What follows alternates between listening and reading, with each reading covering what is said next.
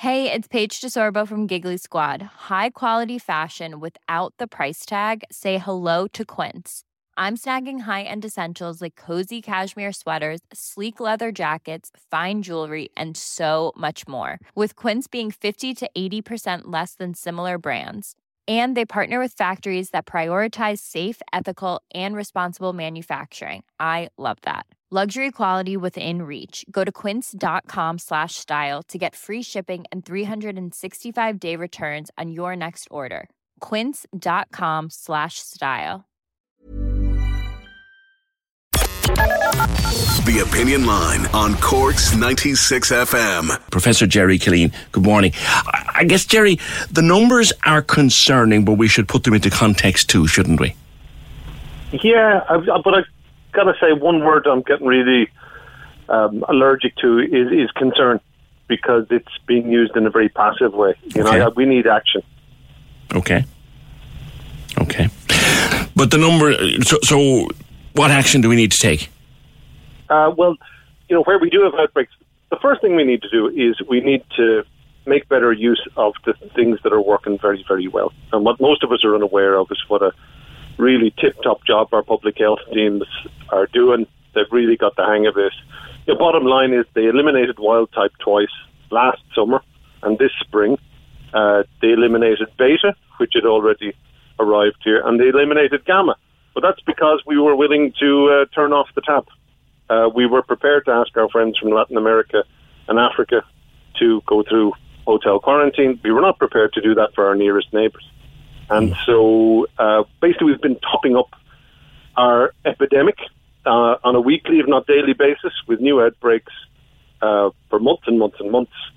And and we've also allowed Delta to to get itself established. So, you know, for a start, I think the lowest hanging piece of fruit, if we can just turn off that tap, we might be amazed at what our public health teams can actually do when um, when we're not undoing all their good work all the time. So, so Uh, what so- is that tap we need to turn off now, Gerry? If you, if you had the say, international travel. Unregulated. unregulated international travel for unvaccinated people and unenforced uh, home quarantine. So, you know, uh, if you speak to contact tracers, what they'll tell you is that um, people who travel in a pandemic are particularly difficult to track down and deal with, and some of them are, you know, some of them are outright rude. But uh, uh, but that's a problem for them. They, they do have a consistent problem with regular international travellers, and uh, and and they have no, you know, they're unable to enforce. You know, they can't enforce anything. If somebody gives the wrong number or just flies in, flies out, you know, they have no follow up. They have no. Um, if somebody doesn't want to play ball, there's nothing they can do. Now, we do, of course, have an open border to contend with, so people coming up and down through the border, that's not going to be changing anytime soon. But you do believe, I think, Gerry, and have said consistently, that nobody should be coming from mainland Britain at the moment and not going into quarantine. Uh, yeah, and there's very simple solutions for the border. You know, so um, a lot of us got our electronic vaccine certificates uh, this week. Uh, it's a regular thing for us all to pay for and download airline tickets which have barcodes on them and all that kind of stuff. So, like a, a printable um, certificate that you're a member of a border community that you can just pop on your on your dashboard. Yeah, it's not a big deal. And if we can talk about doing this for pubs, I just don't see why we can't do it for our border communities and let them get on with their lives while also stopping, um, you know, the trips to Belfast uh, to avail of indoor hospitality there, which I know are happening quite a bit. Yeah. So, so the, yeah, these things are all doable. If we say things are impossible, then we're beaten already. You know, but uh, I think we just need with this, and then every day we delay just just extends this whole thing. I think a lot of us we're now more aware of the, the risk of, of disability to young people um, who have their whole lives in front of us. But you know, collectively, we also need to be aware of the impact on the timelines. Even when you get to herd immunity, you know, the, the epidemic doesn't just stop there. It takes time to fizzle away, and the bigger your epidemic is at that point, then the longer it takes. So every day we delay and say we're concerned, but do don't do anything, is uh, a few more days that we're going to be stuck in this um, mm. unpleasant situation. You mentioned the vaccination passes, and you're right, we're all getting them, and we can now put them onto our phones and carry them around. But uh, you will no doubt have seen on the news, Gerry, that not everybody's happy about this. They call it segregation. People use an A word, which I refuse to repeat on the air. Uh, they call it segregation. They call it discrimination. What do you call it? That we can, the vaccinated can move more freely. What do you call that? Let's call it. Um regular common sense. I think you know um, your priorities change, and you know what you consider to be uh, essential depend on your circumstances. And right at the moment, we are in an emergency. There is no. Um, you know, there is no discrimination. We're all going to get our vaccines. It's just a matter of time. And, you know, education is a human right. Uh, health is a human right. Uh, indoor points we can wait for. Mm. Yeah, you wouldn't be too pushed about having to go to or wanting to go to a pub on the 26th of July, vaccinated or not, would you? No, I won't be. I won't be rushing. I'll be the pints will be there when the time is right, and um, and I look forward to that. But no, I've got other things. But the things that are much more important to me are my little fella getting over to the GAA club to play uh, to play. You know, his first game of Gaelic football um, last week. You know, if we can keep those things, those aspects of our outdoor summer. You know, being able to get to the beach within my own county. I think if we can hang on to those things and get through the summer without really getting ourselves into deeper trouble. You know, I, I, can't speak for others, but I'd be happy to settle for that. Yeah. You may have seen there's a bit of a spat now between uh, Tony Holohan and Micheál Martin, where uh, the Chief Medical Officer has said, look, okay, just because you are allowed to take your children into the restaurant with you doesn't mean that you should. And he's saying, don't take your children into a pub or a restaurant with you. Whereas Micheál Martin is saying, well, we have to let families have their staycations and we have to let let them travel as a family bubble. What side of that do you come down on, Gerry?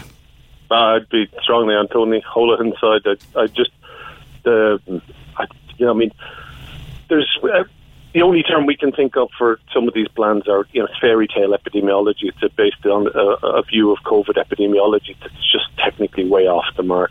Um, you know, a family bubble bursts the second the family walks in through the door uh, of a, you know, of a of a congregated indoor setting. So uh, it doesn't stand up. It is dangerous, and um, this is. Uh, I'd certainly be on Tony Holohan's side of that argument.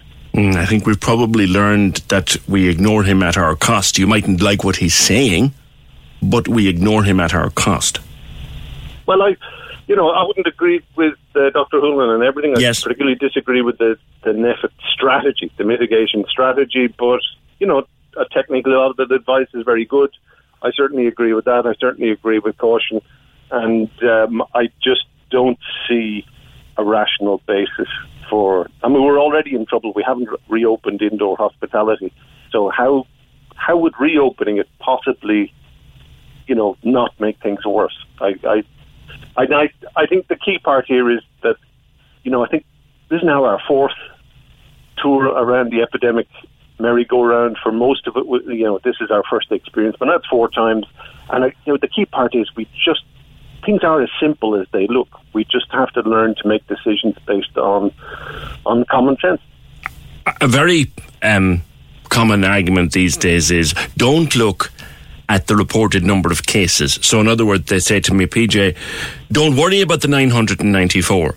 Look at the fact that there's only 22 people in intensive care. Look at the fact that in a population of 4, 4 point odd million, there's only 80 people in hospital. They're the figures you should be watching. Right or wrong, Gerry?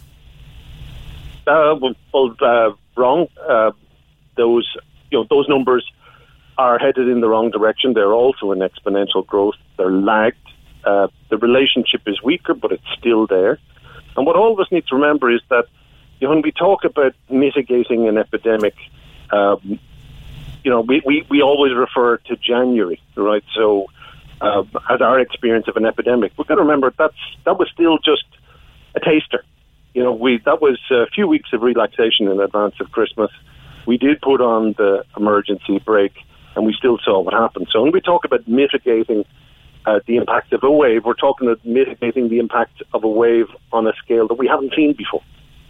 So, um, so the those kind of um, those pessimistic uh, scenarios modelled out by by NPHET, those are plausible, and uh, you know they're not they're not wrong, and um, that is possible, and we we need to be aware of that. Uh, looking at where we are, uh, you know, we've seen this before. By the time you actually see those, um, you know, the, the hospitals are really filling up, uh, we're already in trouble. We've already got at least another ten days of the same thing baked in in terms of cases and much longer in terms of hospitalisations. And then the thing I'm just so conscious of is, with younger people, the risk is not so much hospitalisation or death; it's it's long term um, debilitation and. You know, I've had, I live my life. I've had a great life. Uh, you know, if I get hit by a bus tomorrow, uh, I'd have no complaints. But, but you know, our kids have their whole lives ahead of them. So, so why, why mess around with that? Gerry, lastly, before I let you go, there's a breaking story from the UK. Their Chief Medical Officer, Chris Whitty, has just said that England could be back in lockdown in five weeks. He said if hospital admissions begin to double, which they look like they may, and the rollout of vaccines wasn't topping out the pandemic, then five, six, seven, or eight weeks' time, the Prime Minister may need to look again at restrictions. They're still going for broke. Boris is still going for broke on Monday. Will he regret it, Gerry? Uh, lots of people will. Uh, whether he will or not, um, I'm not so sure. But it's certainly going in. It's reckless, and it's it's kind of uh, Russian roulette, except somebody else holds the gun. And could we regret it? More importantly, uh, well, I, if we keep going the way we are, then then yes, uh, we will have regret. And you know, I just prefer to focus on you know look at the opportunities that are there to just get out of this. We all want to be out of this. And, you know, when we let these opportunities get away from us, uh, you know, that's a tragedy. Yeah.